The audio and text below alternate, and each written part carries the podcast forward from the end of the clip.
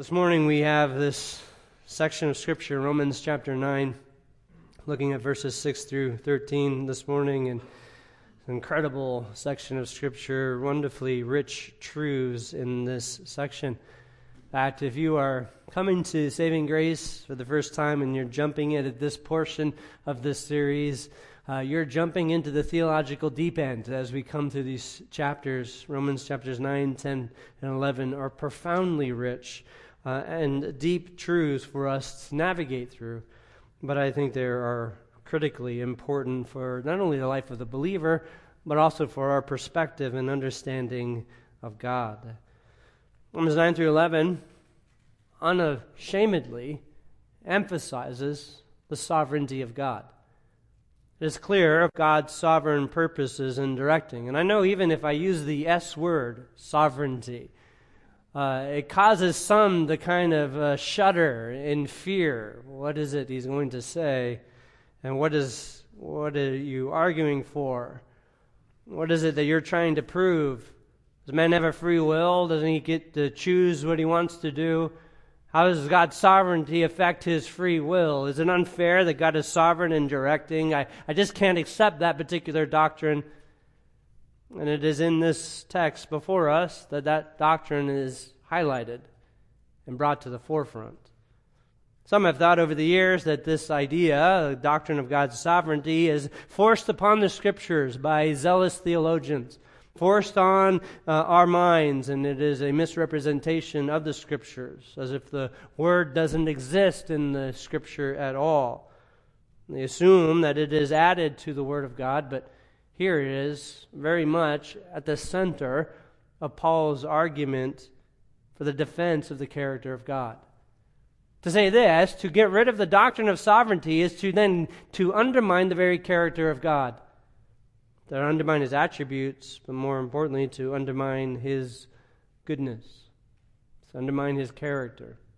To make him then responding to creation make him unable to carry out any of his promises. The doctrine of sovereignty is very much essential to understanding not only who God is, but what he's accomplishing. And that's evident right here in Romans chapters 9, 10, and 11. And as we go through this, what we're going to see is God defending himself through the pen of the Apostle Paul, God defending his purposes, and even the open rebellion of Israel, even the open hostility that they have towards God and towards the Messiah, towards Christ, does not thwart his purposes at all. In fact, he will accomplish all of his good purposes. And Paul defends that in this case.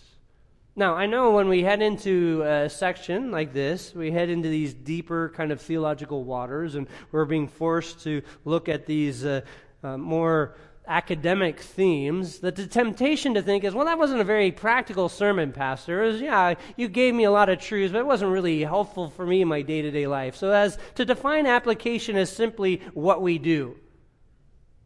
But there's more to application than that. I know some have come to Saving Grace Bible Church. They thought, yeah, you guys aren't very applicational there. It's very heady, very academic. I mean, you got Dr. Rag teaching, so you got you got all the academics, but we don't know what to do. You haven't given us anything. You know, you don't come each week saying, well, what are the 12 steps? Here's what you need to practice. But there's more application than simply, what am I to do? There's also, what am I to believe? What am I to think about?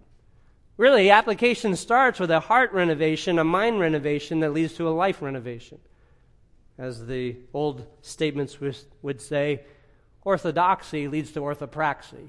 An orthodox doctrine, a sound doctrine, leads to sound living and sound practice. You can't, ha- they, they're not divorced from one another. I remember this like as a parent, when my kids were little. My kids would come up, and as they were growing up, I'd tell them, do this. It's time for bed. You must eat this. You must do these chores. And the kids would do those things, but eventually they get to the point and they would ask the famous question, why?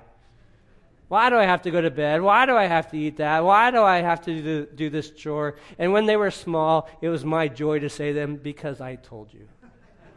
I love that statement. Because God commanded in Ephesians 6 that you obey your parents and this is right, and it comes with a promise. And that is sufficient for you to know you must do it because I told you. But as they got older, it had to change. Where I had to give an answer to the why question. Where I had to tell them how I was thinking about life and what was important for them. Where they had to learn the principle behind the command. And so as they got older, I explained it to them. And as they were mature, as their minds had developed, as they could understand, they could see the reasons why we made the decisions we made. Well, the same thing grows in our own spiritual maturity. Usually, as new believers, we just obey simply because this is what God has called us to. But as we mature, we see the depths of the riches of God and His work. We understand the why. I can tell you, I didn't come out in the new birth, immediately recognizing all of God's purposes and ways, I just knew one day I hated God, the next day I loved Him. I didn't know how to explain that. I just knew what it was experientially. But as I read the scripture and as I understand God's purposes and ways, then I could put voice to it. Here's what God was doing in His work. I knew one day I hated Him. I wanted nothing to do with Him. He changed my heart, and the next day I loved Him and I wanted to be with Him.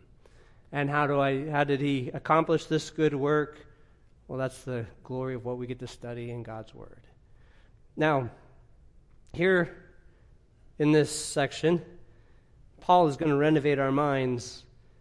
And particularly, he's renovating, renovating the minds of this hostile Jewish group that is accusing Paul of preaching a gospel that would demonstrate that God has some kind of character flaw in their mind as a Jew, if God, they were the chosen people of God, if they were the ones of the promise, if they had received the promises, the covenants, if they had received all of the prophets, if they have received all of the, the promises God had given them, they have received the very oracles of God, they're the ones who bring the law.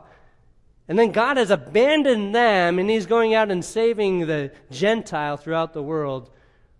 They're thinking to themselves, God, your God, Paul, is duplicitous. The God you're saying abandoned his promises, abandoned his purposes, abandoned his people, and has gone on to a new people, and something's wrong with your God, Paul. That's what Paul has to answer. That is the problem. Verse 6, Romans 9 6. Well, you can start in verse 4. Who are Israelites, to whom belongs, and notice all these promises. They belong to the adoption as sons, the glory, the covenants, the giving of the law, the temple service, and the promises, who are the fathers, for whom is the Christ according to the flesh, who is over all, God bless forever, amen. And then the problem, verse 6 But it is not as though the word of God has failed. Has God failed to fulfill his promise? Has he failed to accomplish his his, what he had promised to deliver his people? This is the question at hand. Paul, your gospel is a gospel that makes God unfair. That he doesn't complete what he starts. That he promises, but he doesn't deliver. And that's why I can't embrace your gospel.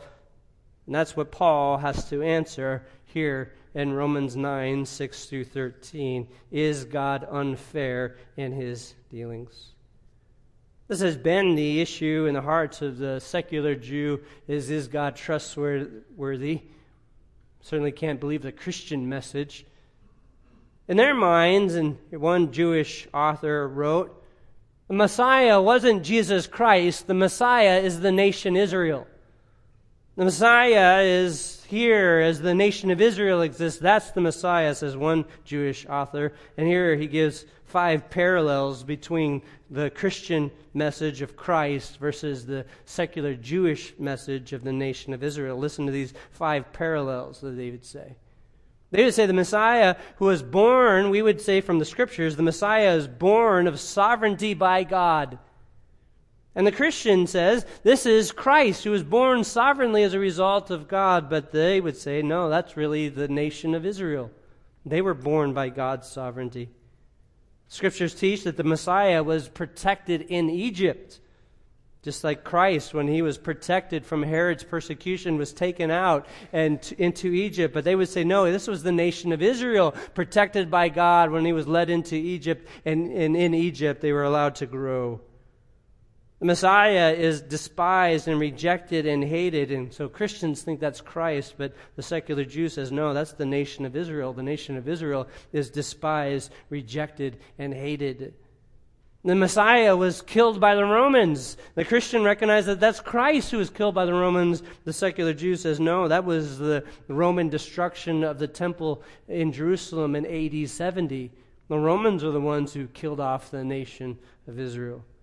Messiah will raise on the third day. And the Christians say that's Christ, but they'd say, no, actually, that was the nation of Israel. After 2,000 years of being dead, they were raised up out of captivity and restored.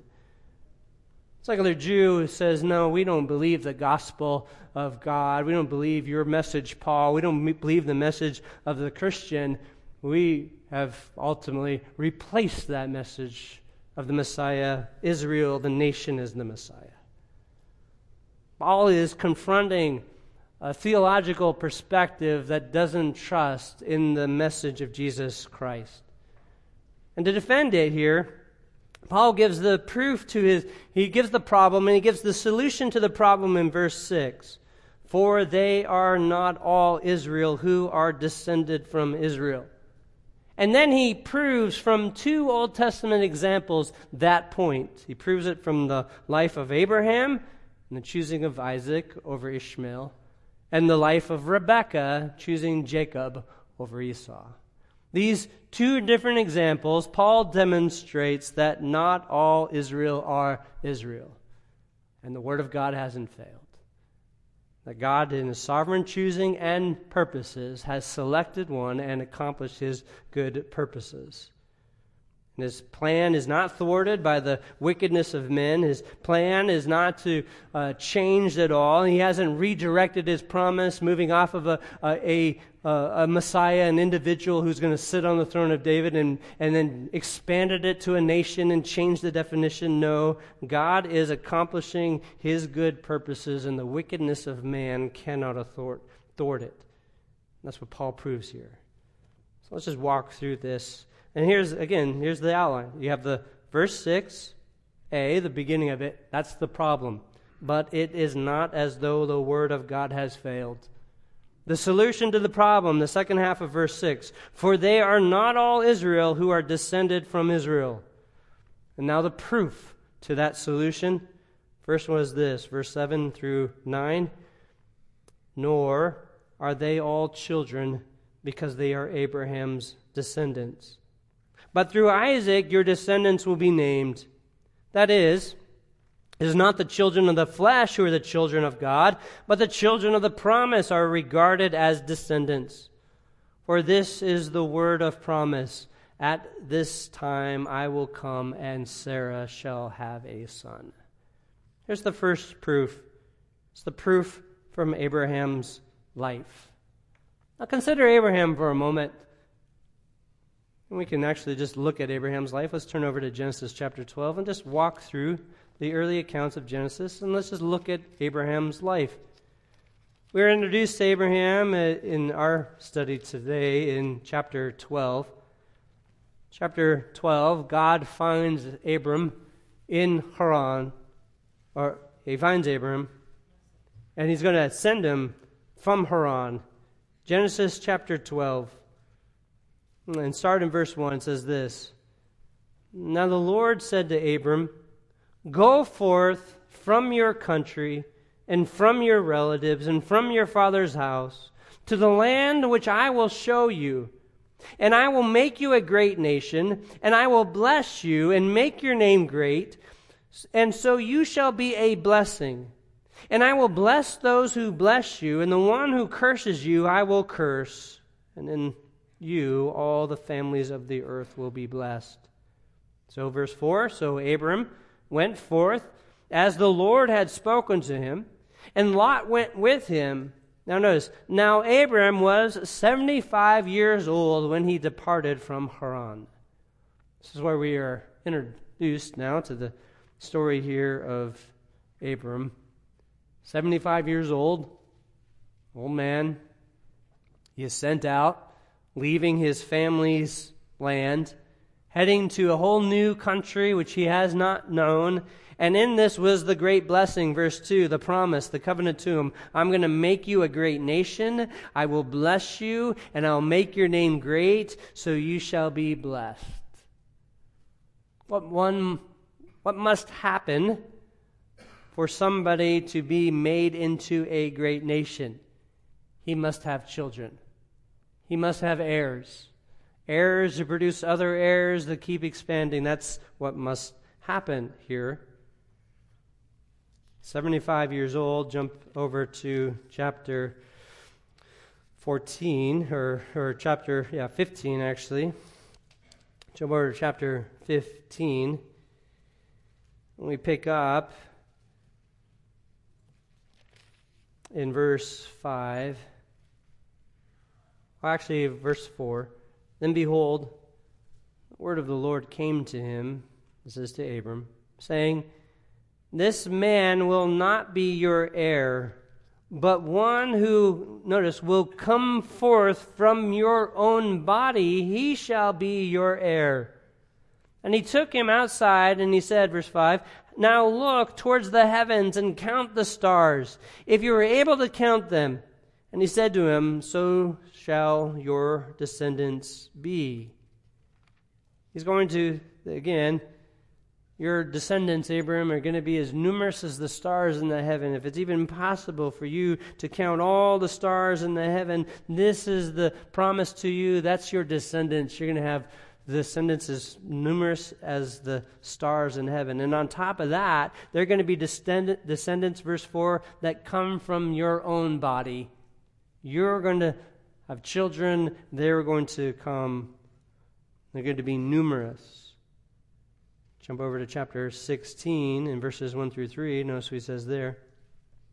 Now, Sarai, Abram's wife, had borne him no children and she had an Egyptian maid whose name was Hagar. So Sarai said to Abram, Now behold, the Lord has prevented me from bearing children. Please go into this maid. Perhaps I will obtain children through her. This moment of weakness, and you can see actually in the next verse, verse 3, after Abram had lived 10 years in the land of Canaan, Abram's wife Sarai took Hagar, the Egyptian, her maid, and gave her to her husband Abram as his wife. Now you get the scenario. At the age of 75, Abram gets this promise God is going to make him a father of many nations, a great nation. He reiterates the promise. It's going to be a physical child of yours, and as numerous as the stars of heaven are the numerous of your descendants. And now, 10 years after that promise, at the age of 85, he's looking around saying, It's not happening. 85 years old, no children yet, and the prospect in his mind to have children is growing dimmer and dimmer. And even at this point now, in chapter 16, Sarah has lost hope. It must not be for me must be then through my maiden, handmaiden here, through Hagar. And so, as the end of verse 3 says, that Abram goes, or actually jump down to verse 15 and 16. So Hagar bore Abram a son, and Abram called the name of his son, whom Hagar bore Ishmael. And Abram was 86 years old when Hagar bore Ishmael to him. So he goes, he has a child. He has a child through Ishmael. So now Abraham has a child.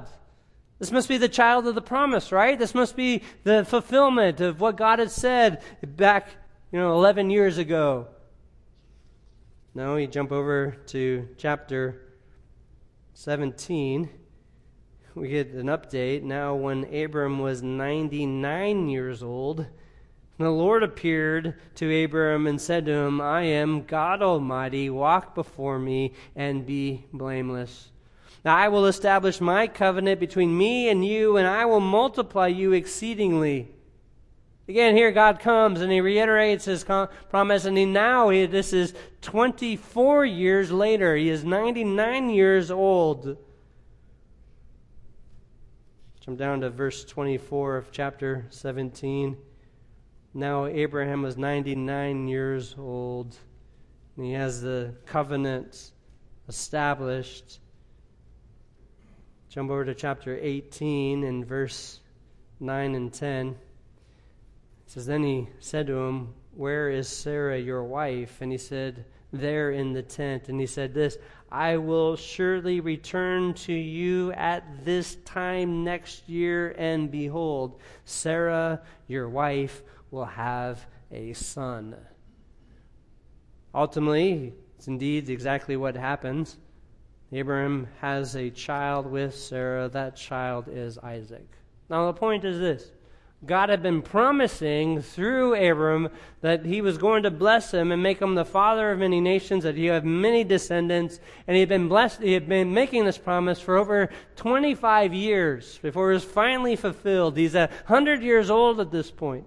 Now, Abraham, when, the, when Isaac is born, now has two children Ishmael and Isaac.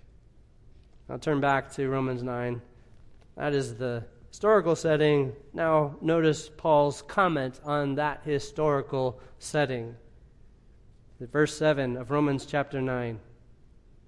Nor are they all children because they are Abraham's descendants. How many descendants did Abraham physically sire? Well, we know two immediately Ishmael and Isaac. They're both not descendants. One's a true descendant and one is not, though they're both physically from Isaac. That's what he says in verse 7. But through Isaac your descendants will be named. It's not there because of physical relationship, it's there because of the promise, the covenant. Verse 8, that is, it is not the children of the flesh who are children of God, but the children of the promise who are regarded as descendants.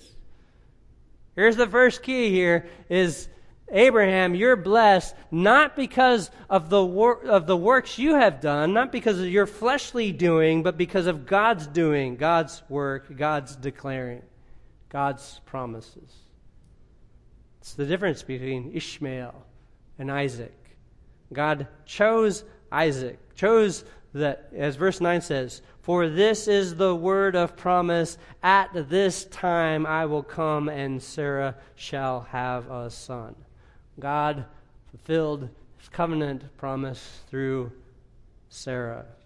Now, one at this point might say, well, yeah, okay, what happened there? Yeah, God had two choices. He could choose through Ishmael or Isaac, and he wasn't going to choose through Ishmael because Hagar wasn't Abraham's true wife. It was through, through Sarah. So it had to be through Sarah. So someone might argue there that this wasn't about, it was because Abraham chose the wrong woman to bear a child through.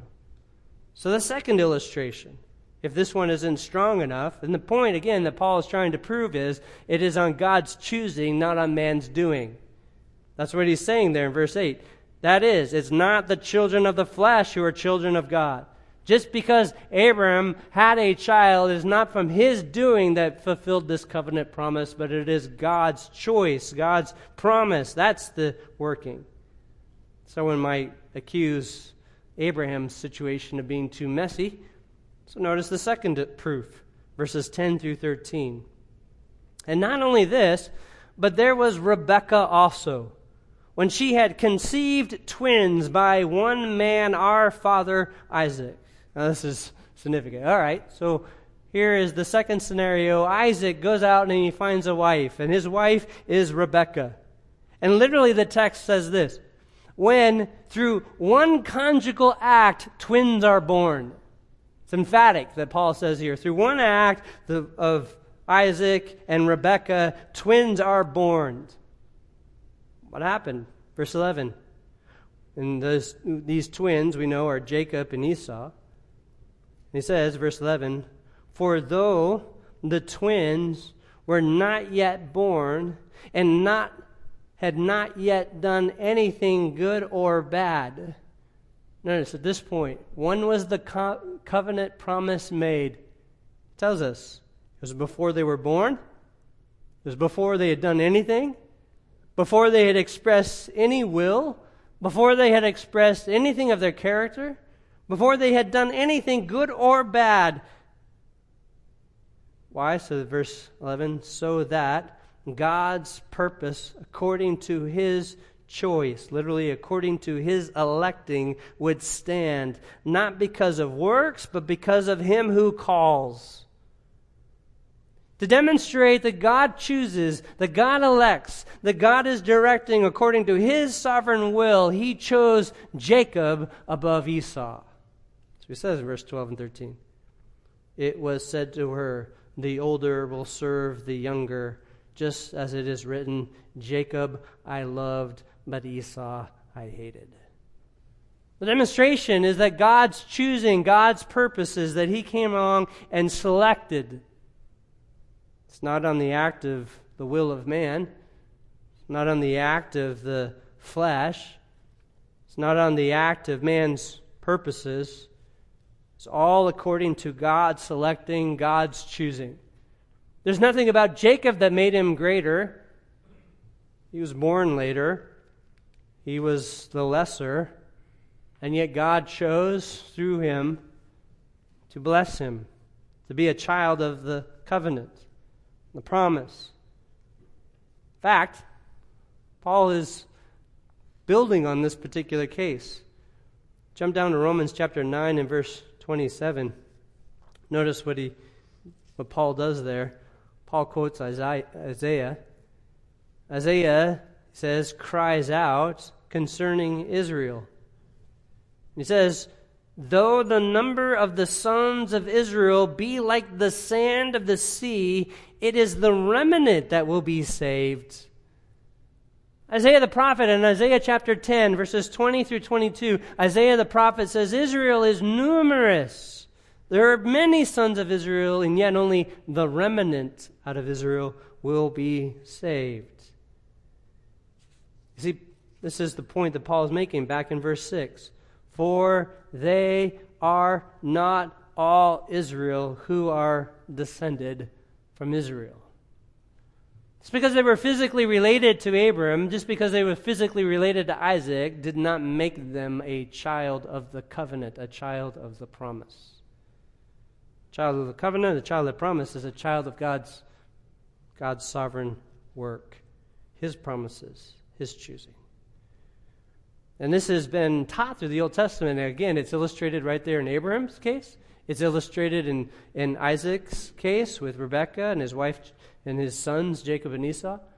It's illustrated in the prophet Isaiah in Isaiah 10, 22, or 20 through 22. It's reiterated in Jeremiah chapter 50 and verse 20 when God says, I have a remnant the whole language of a remnant throughout the Old Testament is proof of this very principle. In fact, turn over one chapter, Romans chapter 11 and verse 5.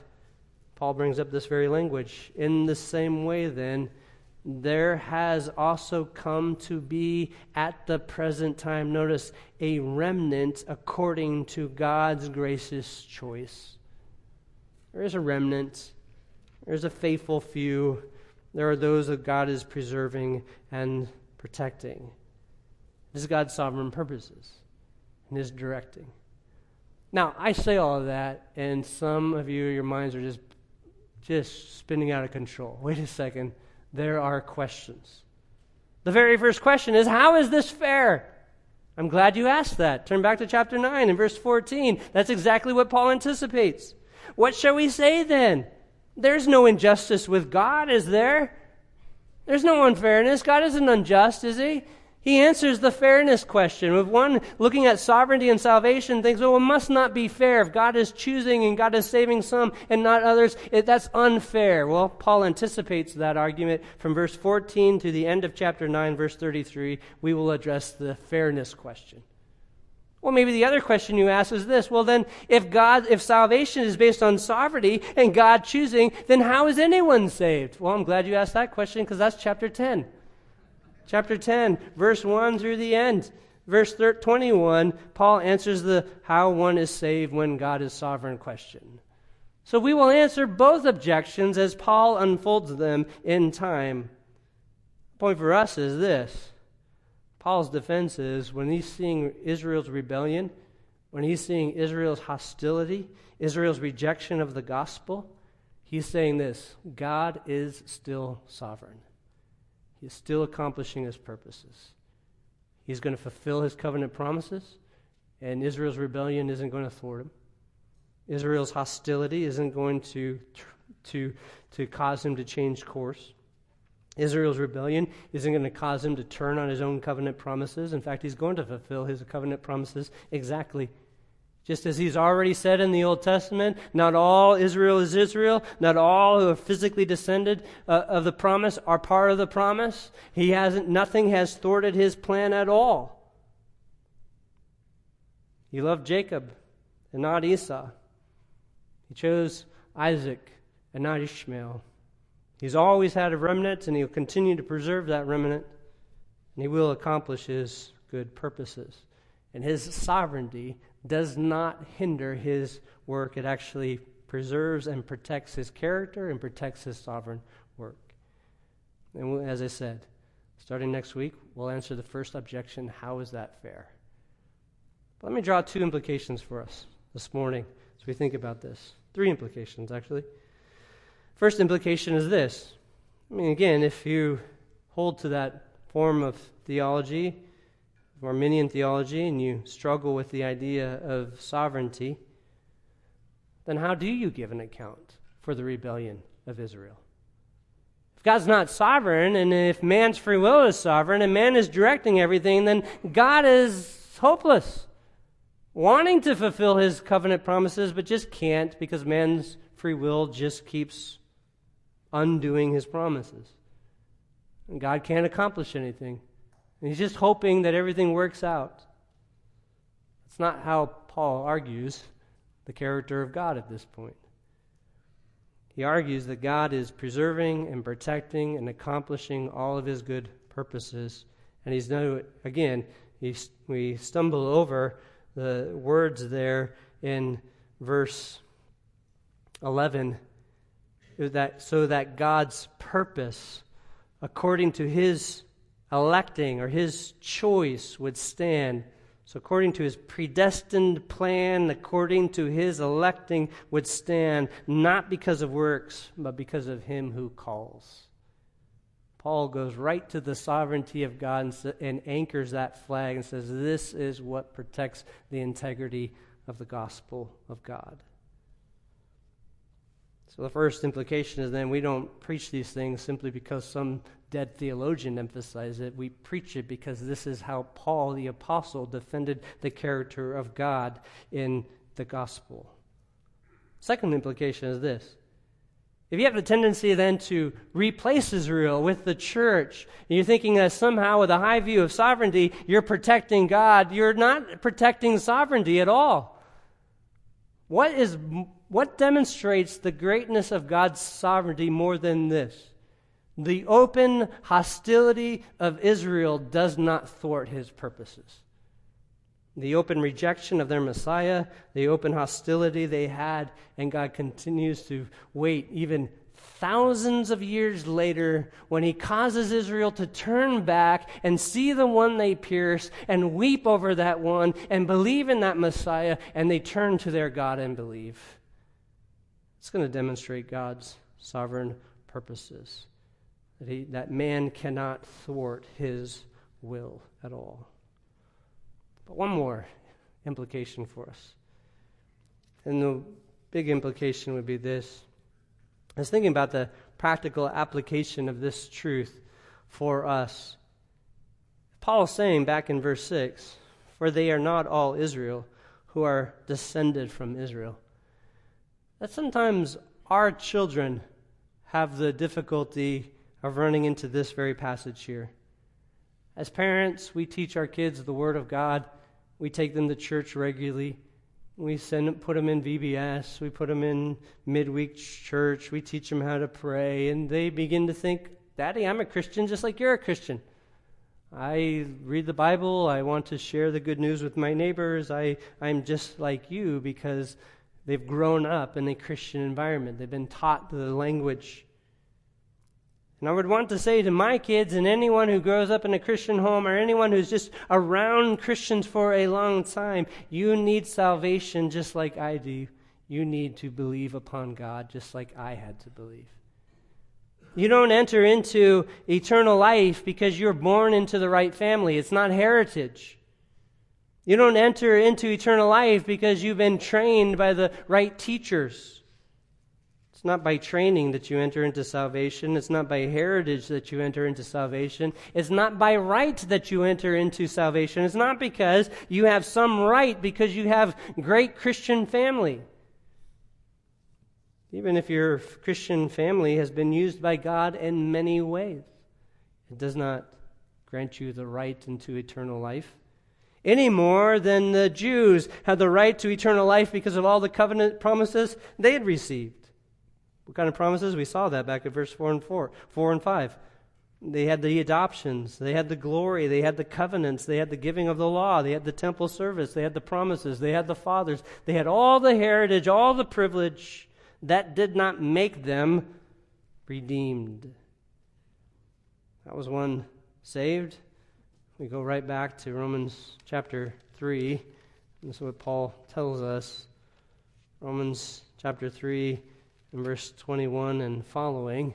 This is the gospel that Paul was proclaiming. It says, Apart from the law, the righteousness of God has been manifested being witnessed by the law and the prophets, even the righteousness of God through faith in Jesus Christ for all those who believe. For there is no distinction, for all have sinned and fall short of the glory of God.